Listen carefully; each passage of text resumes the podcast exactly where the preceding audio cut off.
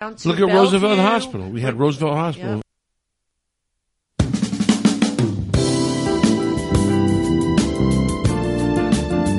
You're listening to the City World Radio Network, high definition digital radio broadcasting from the city to the world.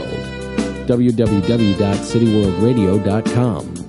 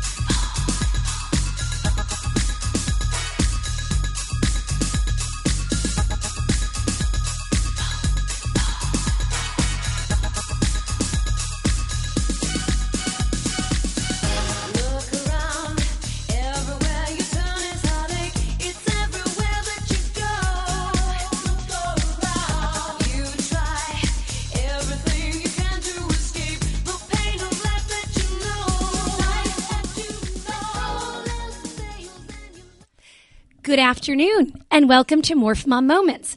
Uh, normally, as those coming back to the show know, we're on Thursday nights, but we have a very, very special day with best special guests, and it's an absolute honor to be here today.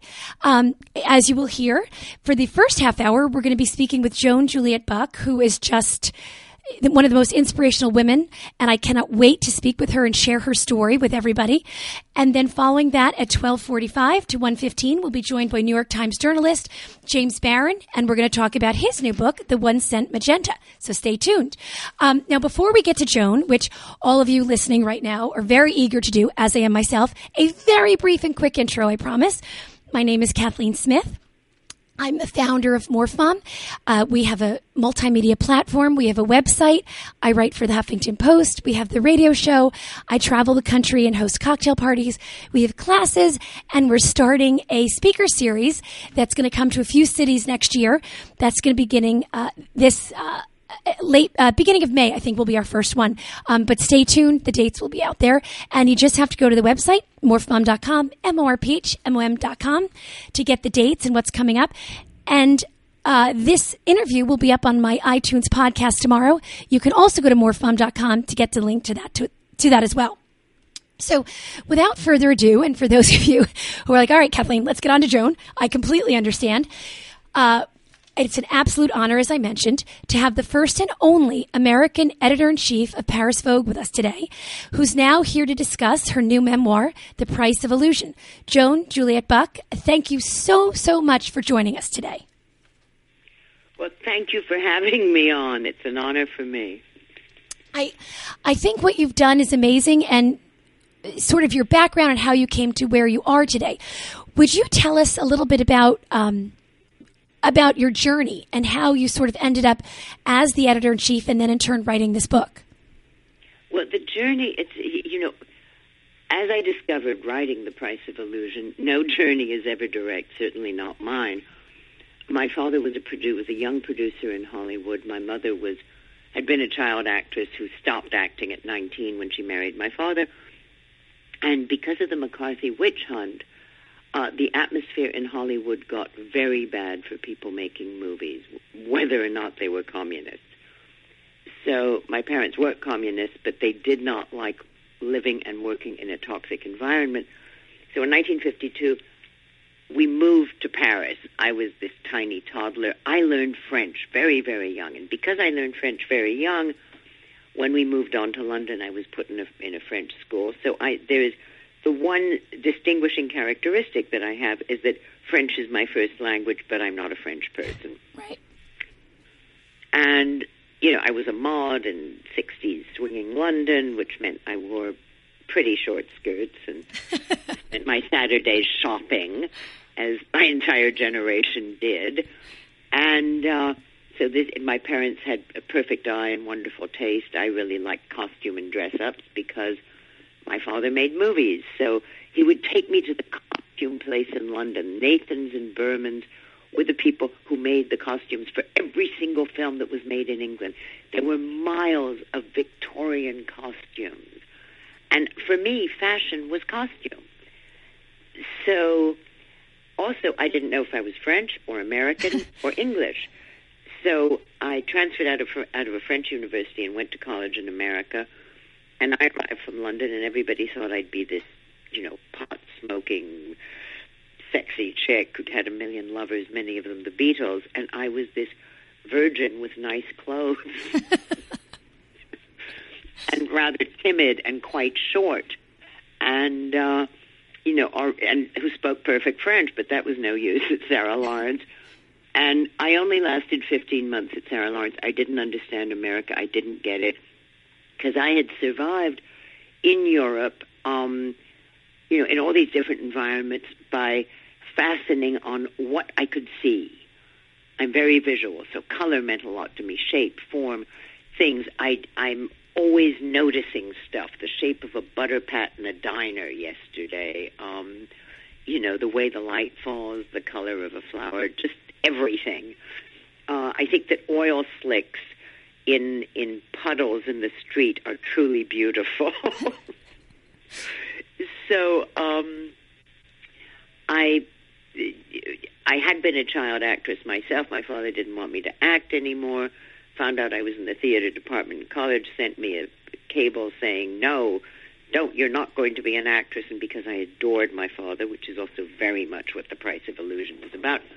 When I got that cable, I went, okay, fine, I can write. So I started writing for the school paper these rather lively reviews, and I got a job replacing the book critic at Glamour magazine while she was on paternity leave. It was a summer job. I also became an assistant in the fashion department. And in charge, I decided of French photographers because that was my first language. And they were fun to hang out with. And uh, I went back to England, and then I was in France as a stylist for a photographer called Guy Bourdin. The only job I wanted was features editor of British Vogue because I'd grown up reading British Vogue, an exceptionally great Vogue. And I, I was more interested really in the whole culture, you know, the movies, the music, the books, the, the artists, than I was really in the clothes. The clothes were wonderful costume, but I really wanted to be this person in charge of culture for Vogue. And when I was 23, I got the job. Wow, 23. The first, Yeah. and not to mention 23, but the first and only American woman ever. No, but this this was this was British Vogue. Oh, British Vogue. I'm sorry, but at that Yeah, time, were there many women in that field or in that position? Oh there? yeah, yeah. You know, Vogue has always been classically and rather depressingly, Vogue was the magazine where young girls from good families went to pretend to work uh, for very little money until they married a rich man. Now, I didn't like the idea of marrying a rich man because what I saw of rich people's marriages looked terribly depressing and unappealing. Right. I wanted to work. I wanted to meet the great creators and thinkers and directors and painters and writers of the time. And that's why features editor was what I wanted. And but um, at my at that point, my father was doing very well. My salary was ten pounds a week, which translates at about um, oh God, about seven dollars. Oh my gosh.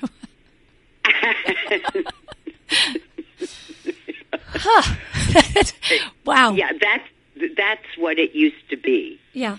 Okay, it became much more professional and much more grown up afterwards. But in 1972, that was my salary, ten pounds a week plus expenses. But every time I took a taxi, a little lady called Lily Davis would turn up and say, "Joan, you've taken a taxi again." so, you know, behind the veil is never quite what you think it's going to be. Right. And then I got a job with Women's Wear Daily. They offered me a hundred pounds a week, uh, seventy dollars a week. So off I went to riches as the American correspondent of Women's Wear Daily, and that, and then, and now I had to look at fashion shows, and I had to stand outside parties with the photographer and photograph, you know, and get the names of the people coming in to send these contact sheets to New York of, of the, you know, the fancy parties in New York. Well, that got old really fast. And I had a boyfriend who wanted to move back to Rome, and so I got the job of Rome correspondent of Women's Wear Daily. And it was the mid 70s. The bombs were going off. There were terrorists everywhere. People were being kidnapped. There was tear gas in the streets because of the demonstrations. It was, that was kind of exciting Right. And I did Rome, I did Milan, and then I kind of had had enough of that, and I quit because I knew that what I wanted to do was write a novel. And, and can I, don't mean to interrupt. How old were you at this point when you d- quit and decided that you wanted to switch gears to write the novel? 26. Oh, okay. So you'd been doing this for about th- three. So three years you've been going. Yeah. Okay. Yes. Yes. I, I mean, basically, if I'd started at 19, because I dropped out of Sarah Right, right. Lawrence and into glamour, but I'd been women's wear and Vogue since I was, yeah, it, it had been three years. I'd had enough. I just had seen through this. I had to write a novel. So I moved to California. I moved to LA to a really cheap apartment. I have a rented bed. The Mormon building manager lends me his dinette set. I have a piece of foam rubber on the floor that's my sofa because I don't quite realize it, but my father has actually lost everything. And did you find that out after you'd moved to LA? um, yes. And Wow. Yeah.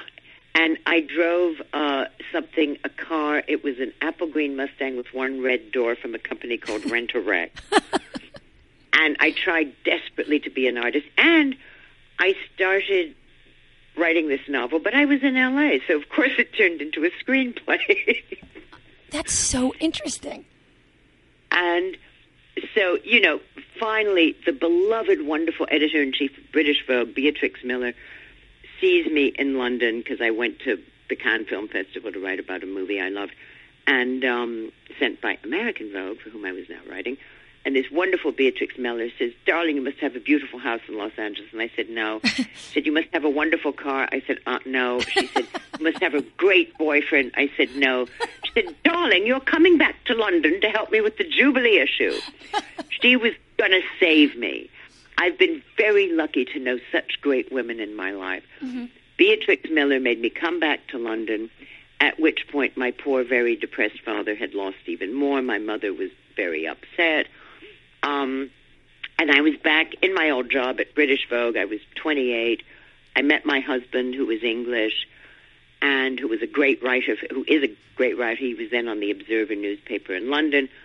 And there we are, we're married, and I have all these designer friends in Paris, like Yves Saint Laurent and Karl Lagerfeld, who makes me my wedding dress Wow. and and things were kind of grim in London because it was the late seventies, post oil crisis. Life was a little tough, but all my friends in Paris kept having parties. So John and I would get on that plane to Paris and go to the parties.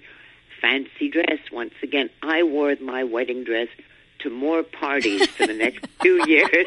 That's the best thing I've ever heard. Well, the thing is, the wedding dress was a mauve antique silk riding habit, so it didn't look like I was a bride. Wow. It looked like I was somebody out of an 18th century movie.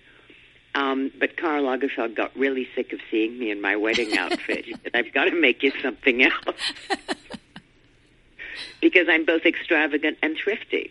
And if something is beautiful, I'm not going to get rid of it right. so finally things got so bad in England financially. Um, John and I decided to move to New York. I had finally started writing my first novel. I borrowed an empty chalet in a very shishi little town village in Switzerland over the summer. And at that point, nobody went to Switzerland in the summer. So in this little village of Gstaad, in May and June, everybody living in the houses were the poor relatives. And then there was me in the borrowed chalet, and every day I'd walk down the hill, buy two eggs and a slice of ham, and that was my lunch and dinner. And I wrote a hundred pages of my first novel. Wow. And we come to America. We're very excited. My first novel gets published. It was called The Only Place to Be.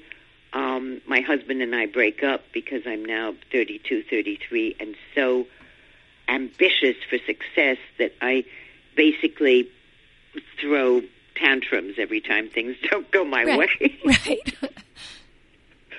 and um, and off we go. And I'm writing. I now have a contract with American Vogue. I'm writing. I'm doing. They would send me like to Italy for two months to write a 60-page essay about Italy, wow. and I did these really wonderful, very very long pieces that would take forever to write and to research, and they were really fun.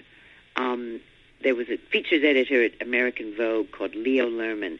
Do you remember the movie Fanny and Alexander? Yes. Okay, do you remember the grandfather with the beard? Yep. Yep. That's what he was like. Wow. He was this dispenser of magic. He was kindness and magic and erudition and love and fantasy. And he loved that I dressed in mauve and wore fancy dress most of the time. So um, I'm writing for him, and everything is kind of everything is kind of wonderful. And um, then, um, unfortunately, my father, um, unfortunately, my father, who has been very depressed, he and my mother have moved back to Los Angeles. Um, things are not good. And one day, four guys break into their apartment and pistol whip him. Oh my gosh. And the trauma of this event sent him over the edge. So my poor father, who had been a very powerful, important producer in England, who had a company with Peter O'Toole, who made these great movies, now a diminished, you know, minor person in LA with no money and no status. Now he's damaged. Mm-hmm. And I have to get him to a doctor who diagnoses him as manic depressive and puts him on lithium. And my parents don't have a lot of money and things are costing a lot. So instead of an easy life writing eight fun articles for Vogue every year, I'm now writing 10, 12, 14, 22 articles to take care of my parents. So the life that looked so glossy and the pretty clothes and the high heels and the same black velvet Yves Saint Laurent suit that I keep wearing because I'm thrifty as well as extravagant give one image. But the truth is, I'm working my ass off to take care of mom and dad. Right. And does anybody? And- oh, I didn't mean to interrupt, but at the time, are you? Do, do people know what's going on? Or are you sort of just keeping, you know, sort of keeping things as is, so no one really knows what's going on behind the scenes? Well, it, it, this, is- this is a, such an interesting question because it leads to the core of the book. As far as my parents are concerned, it's a secret yeah. that he has mental problems and that they have no money. Um, because it's on me, I'm telling people because I'm trying to borrow money from people. Right. And, but for me, this was the secret that I couldn't tell publicly. I told friends, but I didn't tell it publicly. So for me to write the book and to write about my father's uh, being bipolar and to write about the fragility of this man who had always been considered so strong and so in control um, felt in a way like a betrayal. It was something that I had to get beyond, and I had to get to the point of this is your story, Joan. It's Right. as much a part of your story as it is of their story. You are not betraying them.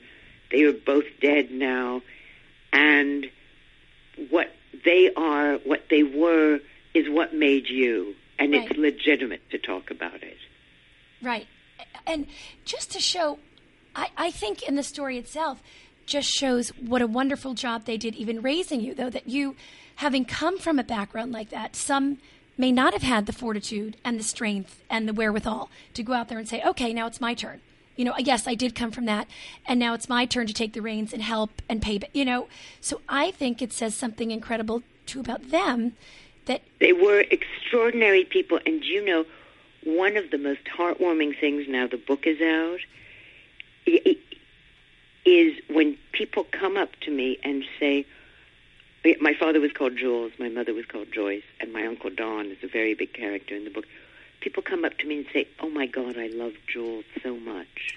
oh, Or the other day there was a book party and a woman came up to me and said, I love your Uncle Don. Your Uncle Don is so amazing. And I said, and this is his daughter Janice standing next to me. And the woman burst into tears.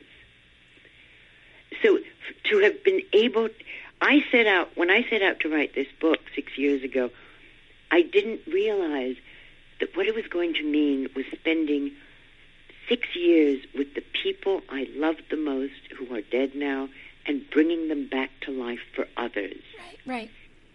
And as an only child, I wasn't able to share things in my life. And now I am able to share my life with others, and other people walk into this book and they share my life with me, and they feel love for the people that I loved. which means this is something you know you were meant to do clearly it's funny how you were saying how your path went from originally acting when you were young and that changed to then writing and somehow that was the course you were meant to take because you were able like you said to sort of bring to life the story of your family and the beauty of it but not by what i love about it is not by hiding things that went wrong and things that didn't go well because I think that's No. the only way to connect with somebody. And everyone is so worried about, like you said, you know, with the messages that appearance at times matter more than reality. And, you know, is it fantasy or reality that we want to show? And I think that's Yes. why you're so inspirational on top of it is by sharing everything, you learn to love the person for who they actually are. I, I don't know. I, I love what you've done. And and the most difficult part of my life was when I was this, you know, kind of little bold-faced name running around New York, writing for Vogue, writing these pieces that everybody read, and you know, well dressed and in the high heels. And I was actually, I don't drink. I've never liked alcohol, so I would go to these parties, and I would come home from the party, and I'd take off my high heels, and I'd sit down, and I would work on an assignment until four or five in the morning. Ugh. And I spent my weekends writing. All I did was work. But it looked like such a glamorous life.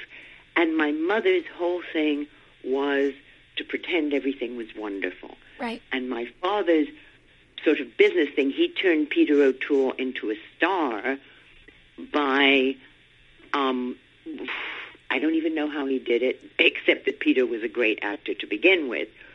But, you know, he, as a producer, he knew how to create the appearance of a better reality. Right. And the most tense moment in my life was when my mother would say, You mustn't tell anyone. And then, feeling like a really bad daughter, I'd call a rich friend of theirs in London and ask for money because I wasn't earning enough writing the magazine articles. Oh. When did they ever know that you reached out to others, or did they did they never ask? Um, I think that I would sort of try and hide it Right. because I didn't, you know, I, I, I, I, I didn't want to have an argument. Right. Right. I remember at, at- at one point I just went and borrowed from the bank twenty thousand dollars, and I took a thousand dollars of that and bought myself a string of pearls that I'd seen in a window on Third Avenue, in a sort of funny Chinese shop. It wasn't a fancy jeweler, and then I got a little, um, I got a little cut stone of Plato. And I had that put on as the clasp, and I called that my pearls of wisdom. I think you still have that necklace. you absolutely earned that. I think. So you know so so all this life goes on i go back to paris i write another novel i come back to america and i cannot generate a third novel because there were so many secrets around what was ha- what had happened to my family, and there were so many secrets around everything that I thought I wasn't allowed to tell the truth. That it was better to tell everything in fiction. But by now, I'm in my late 30s, early 40s, and I'm trying to write a third novel. I'm trying to tell another big lie Right. and it's not working. It's not happening.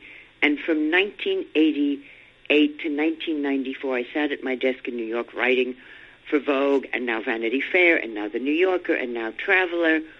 And by now things are a bit better in LA because Mom has taken it, has become a decorator. So things are, you know, a little bit better, but it's still the same thing. It's still the same kind of hamster wheel Right. and it it's not a happy life. It's not a life. It's a life of new clothes and deadlines, and you know fulfilling the deadlines to pay for the new clothes. Because I never went to the designers and said, "Give me this." I would go to the shops. I would go to the sales racks. You know, sometimes I'd get thirty percent off.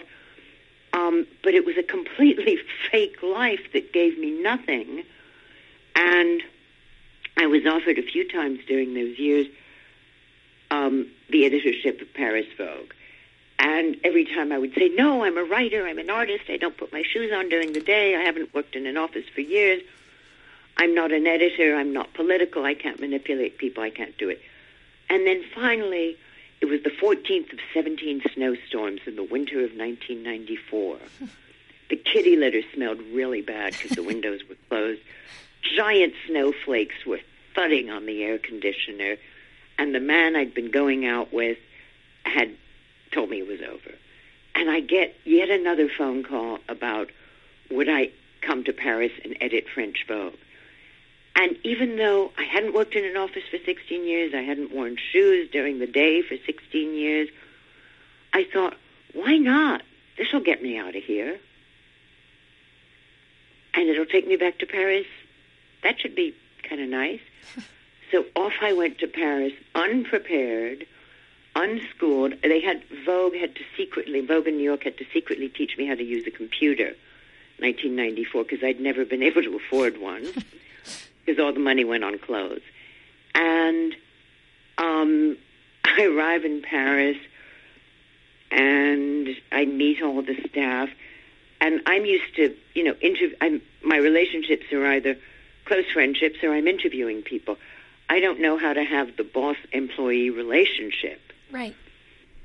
So the, the first, the, the assistant of my predecessor tells me that she's editing um, a movie by Eric Rohmer, this great director. You know, she's she's the assistant, but she during lunchtime she goes and edits this movie, and I say, "Oh my God, that's really fantastic." I don't say, "Well, if you're working for me, you shouldn't be editing a movie during lunchtime. Right. You should be getting me my lunch."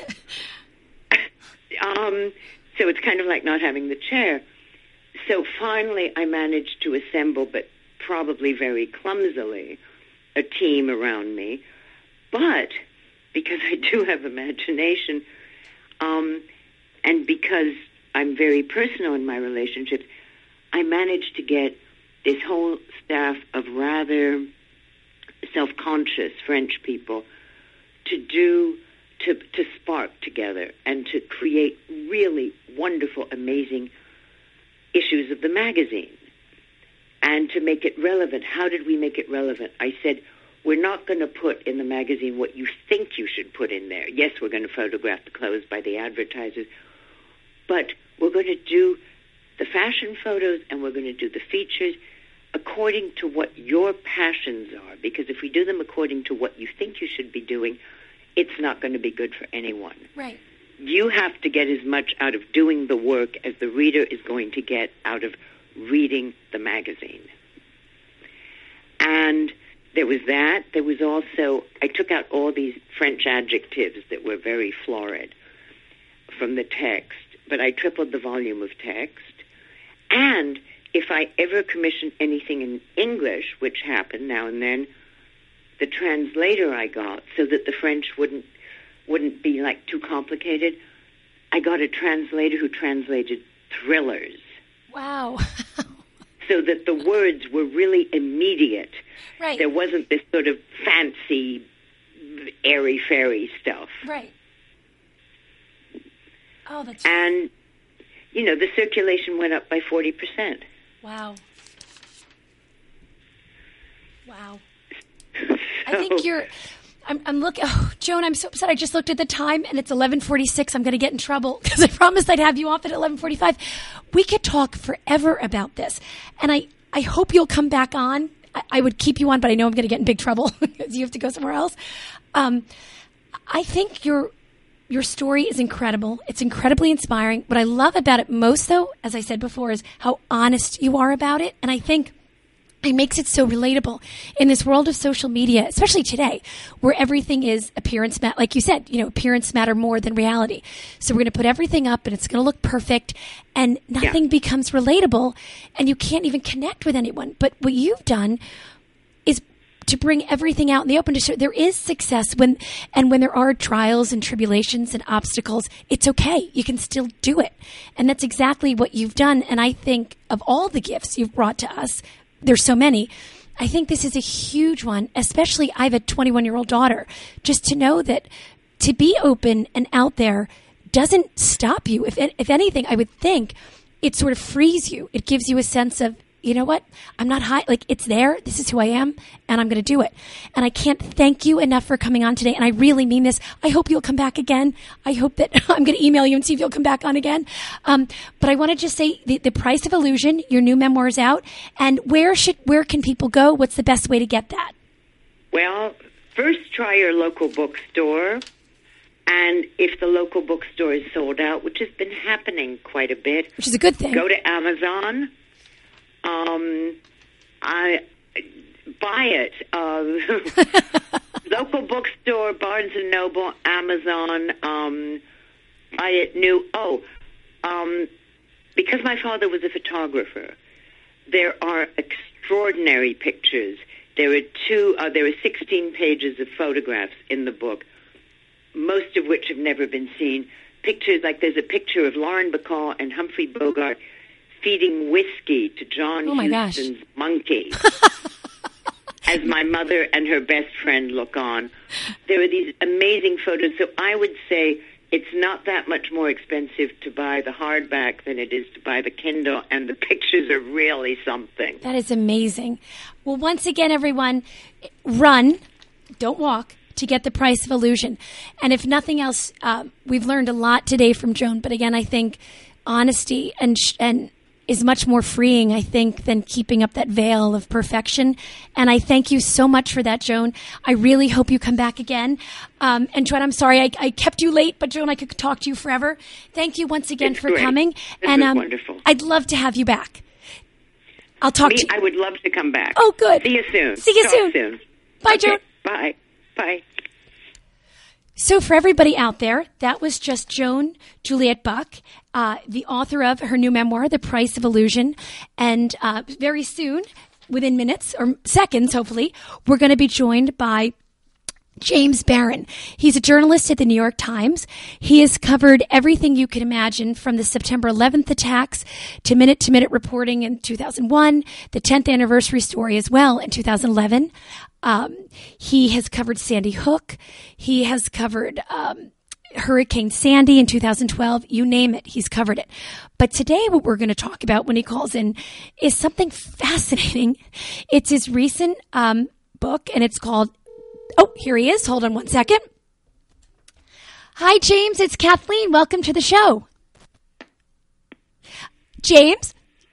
Hi. Welcome to MorphMom Moments. This is Kathleen, and it's a thrill to have you on. Um, I was just giving a little bit of background before you called in. Um, I'll quickly review it again. Again, everyone, we're speaking with James Barron, New York Times journalist. He's covered you name it. He's done it. It's from September 11th to Sandy Hook shooting to Hurricane Sandy. Um, but I was just about to say what we're going to talk about today, which I think is fascinating, is the new book, The One Cent Magenta inside the quest to own the most valuable stamp in the world. And James has covered auctions, and some of these auctions included the auctioning off of the piano from Casablanca, and the one we're going to talk about today is the auctioning off of one of the most valuable stamps in the world. Um, and apparently, and James, I think, correct me if I'm wrong, in 1856, when it was first printed, the stamp that was auctioned was worth a penny. In 2014, this one cent magenta stamp sold at Sotheby's for nearly $9.5 million. That's right. That's the story. Okay, can you tell us about it? It's a little stamp. It's a it's a teeny postage stamp, and the reason it went for that much money is it's the only one of all the one cent stamps that were printed in British Guiana in 1856, which is where this stamp came from. All the others were thrown away. This is the only one, so it's unique. That's why it's so special. That's why it's worth so much. What's so fascinating, um, and I'm curious as to your, you've you've been involved with, you've seen these auctions, you've written about them, and a stamp, a stamp that was worth a penny, again, very rare. But what is the compulsion, I guess, of to collect, to spend these amounts of money to to have something so rare? Um, that gives it such extraordinary value. Do you see anything, or have you spoken with the people who, who go to these auctions and are willing to do anything to get these items? Well, it's only human. I mean, over the years, I've I've written about people who collect erector sets and people who collect slide rules and people who collect cereal boxes and jukeboxes and quilts and people who hoarded old Coke when Coca-Cola changed the formula and brought out new Coke. And and then I wrote once about college students who were making off with Nutella from the dining halls and hoarding it in their dorm rooms. The administration used the word stealing the Nutella, not making off with. People collect things. It's a human it's it's it's the most human impulse i guess that there is when it comes to stuff around you. And and with stamps you can categorize them and you can look at the differences and you can figure out you know how does this one differ from the ones that were printed 3 years before? And so in a way eh, part of it is just knowledge, knowing those differences, and and to some extent, for many people who collect stamps, it's having them. And and there's also a history with a capital H that's behind this because in so many ways stamps opened the world to people. I mean, they showed you the world before you could go there. We can get on a plane and go almost anywhere now. But but 50 years ago, 100 years ago, you couldn't go to a lot of the places you could get stamps from because the mail would bring them to you. So British Guiana, for example, where this stamp came from, was probably in that category for most of us here. Wish we had lucked onto a stamp that was worth as much as this one. Do the stamps, or any of the stamps you've come across, I guess, tell stories as well? When you were saying history, historic, or I guess geographically, it shares. But is there anything to sort of the story behind the picture or the message that's included in those stamps? Have you ever Uh, we started breaking up. Can we try that Oh, again? Sure. Sorry about that. Um, so uh, historically, the stamps would also show a geographic, um, you know, where they came from, somewhere you always dreamed about going, somewhere you could never get to be. Was there any historical significance to them as far as the story? Was there a story behind any of the pictures they used or the stamps? I'm just curious if that ever came up. Well, this stamp was a provisional stamp. Uh, what that meant was in British Guiana, they depended on stamps from London, stamps that were engraved in London and printed there. The way all the colonies, all the British colonies, all the places where the sun never set, they got their stamps from London. But sometimes your ship doesn't come in. And that's what happened in British Guiana. The ship came in and the shipment of stamps was short. There weren't as many stamps on, on board as there were supposed to be, as they had ordered. The postmaster had to do something. So what he did was he went to the local newspaper and he said, print me some stamps to tide me over. And so they took type and set it by hand. It's a different printing process from how they made them in London. And they ran off several hundred, probably, no one really knows. And that's how these stamps came into being.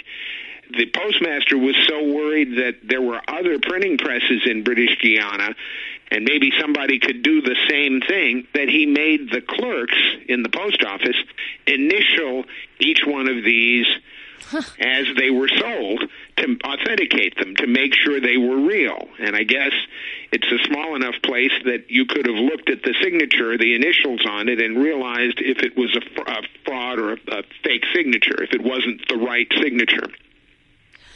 Were you there um, when they sold the stamp? I guess let me ask this first.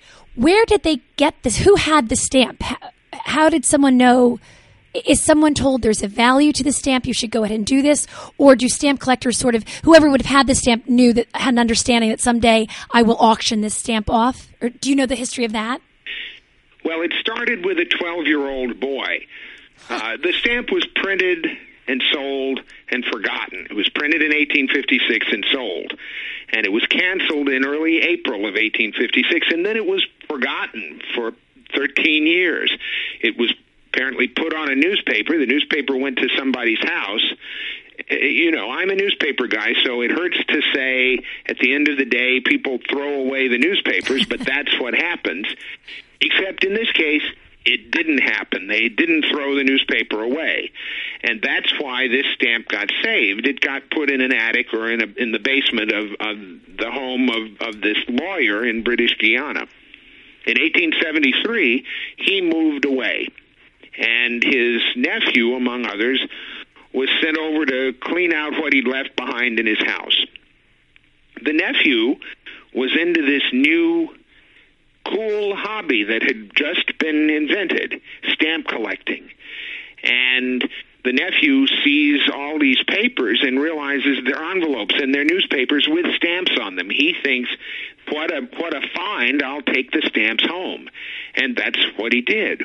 What he didn't realize was this one was the thing every stamp collector dreams of. I mean, I collected stamps for a, a year or two when I was, you know, when I was a boy. Well, you always dream of finding the one important stamp. Uh, Andrew Hunter, this this kid, had that stamp, but he didn't know it, and so he traded it for lesser stamps. It was the worst stamp trade ever. Oh my gosh! His family gave him a hard time after that, oh, and they still say it's the thing. It's the one that got away. He had the one that got away. That's unbelievable. So where did it go from there? Uh, it, it, it went. It was uh, sent to. He traded it to a dealer there, and that dealer eventually sent it to Europe, um, where, among other things, it was seen by one of the experts in, in stamp collecting, a man named E.L. Pemberton, and he realized what it was. He realized it was an authentic provisional stamp, and he said so in a letter, I think, with exclamation points after it. Well, when E.L. Pemberton talked, Stamp World listened, and he was practically shouting. So that ratified what the stamp was. That put the stamp on the map.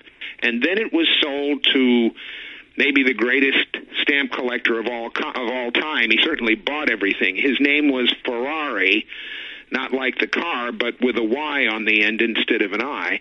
He was a, an aristocrat who lived in Paris in a in a palace. In fact, his palace is now the home of the the official residence of the French prime minister. Um, and he had, uh, you know, this amazing collection of stamps, including the One Cent Magenta. He owned it for about 30 years. He died in a taxi in uh, 1917 or 18, uh, trying to buy stamps. I think in, uh, in some, you know, he was off trying to buy stamps while World War One was going on. He was still buying stamps, and he died in this in this taxi. And the French government took possession of his stamp collection and sold it. And that's when it was bought by the richest man in Utica, New York, Arthur Hind. He was an industrialist, and he had the stamp, and really it became kind of his identity. Uh, he loved going around and, and having it shown. He loved that it brought him fame. He he just loved being Mr. One Cent Magenta. Can I? and Can I ask, great, Oh, I'm sorry, I didn't mean to interrupt. Who who coined it or gave it the name? coined it the one cent magenta.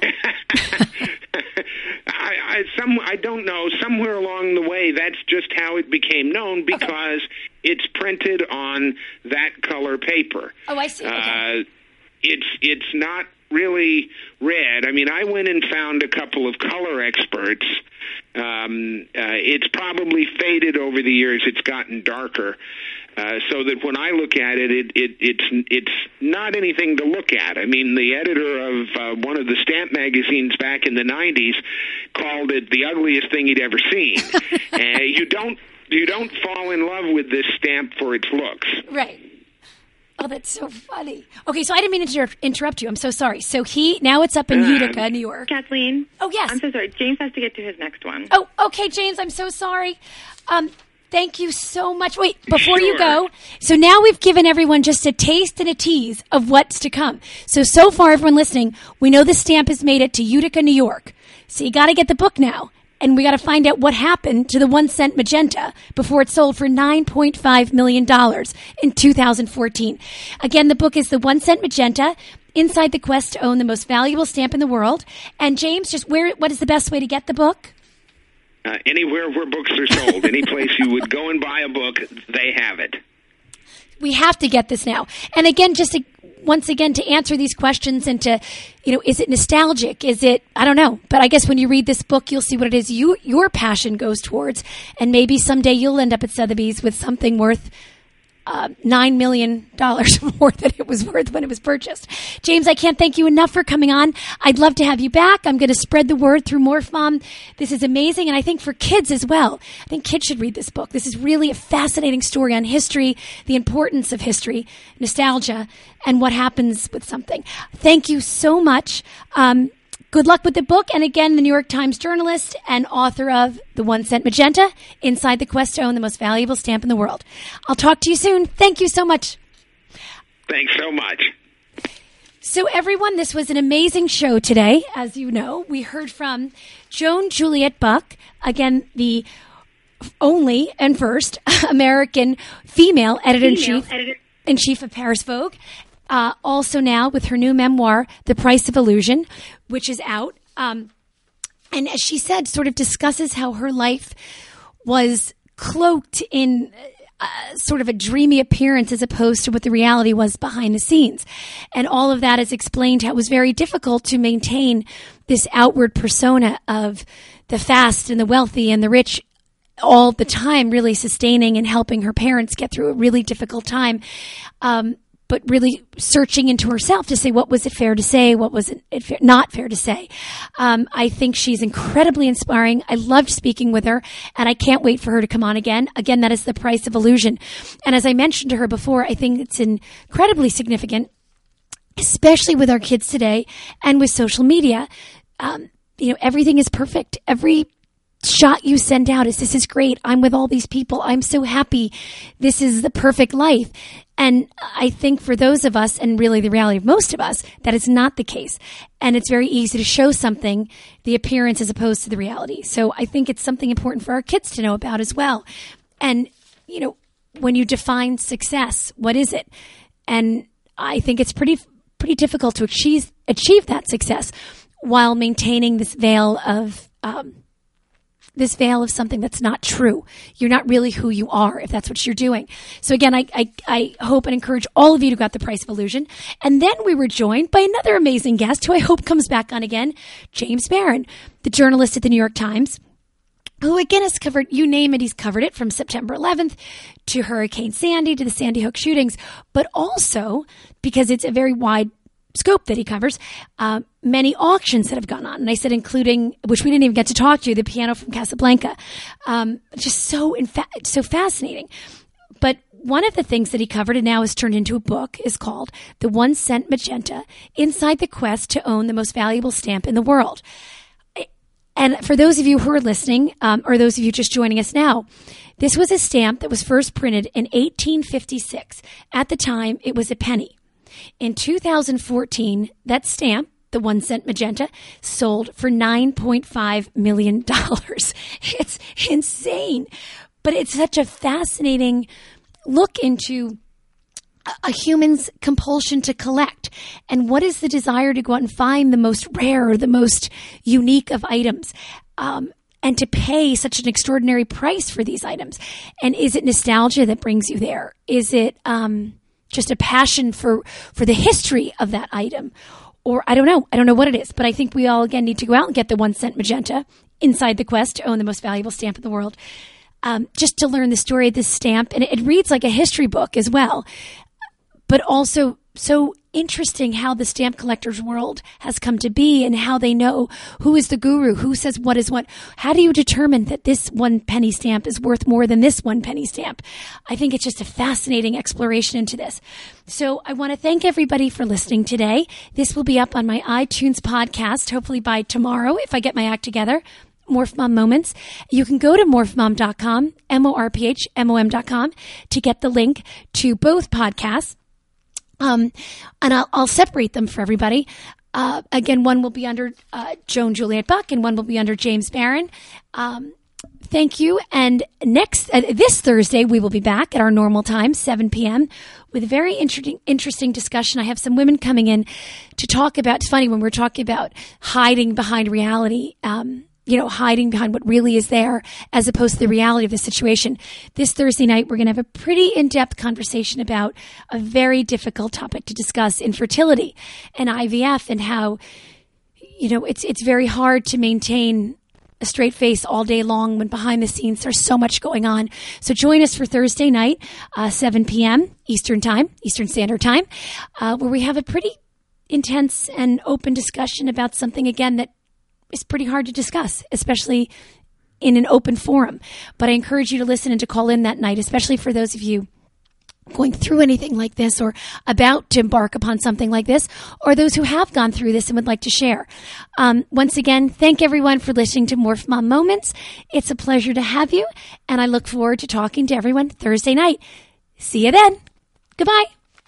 Honorably in our nation's armed forces and you're looking for a way to continue serving your fellow veterans in your community, then join AMVETS. Each year, AMVETS members volunteer millions of hours at VA healthcare facilities from coast to coast, helping to improve the lives of their fellow veterans through the VA Voluntary Services Program. AMVETS posts and departments also participate in a wide variety of community service projects ranging from Americanism in our schools to supporting the Special Olympics and Boy Scouts of America. If you no longer wear the uniform today, you can still serve through the AMVETS by joining today at amvets.org.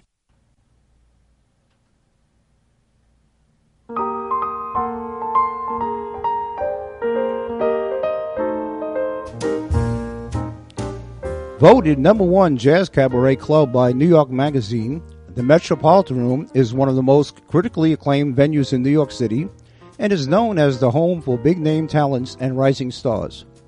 Known as a celebrity hangout, the Metropolitan Room is a high end cabaret and jazz club and brings the best in live music to New York City every night of the week.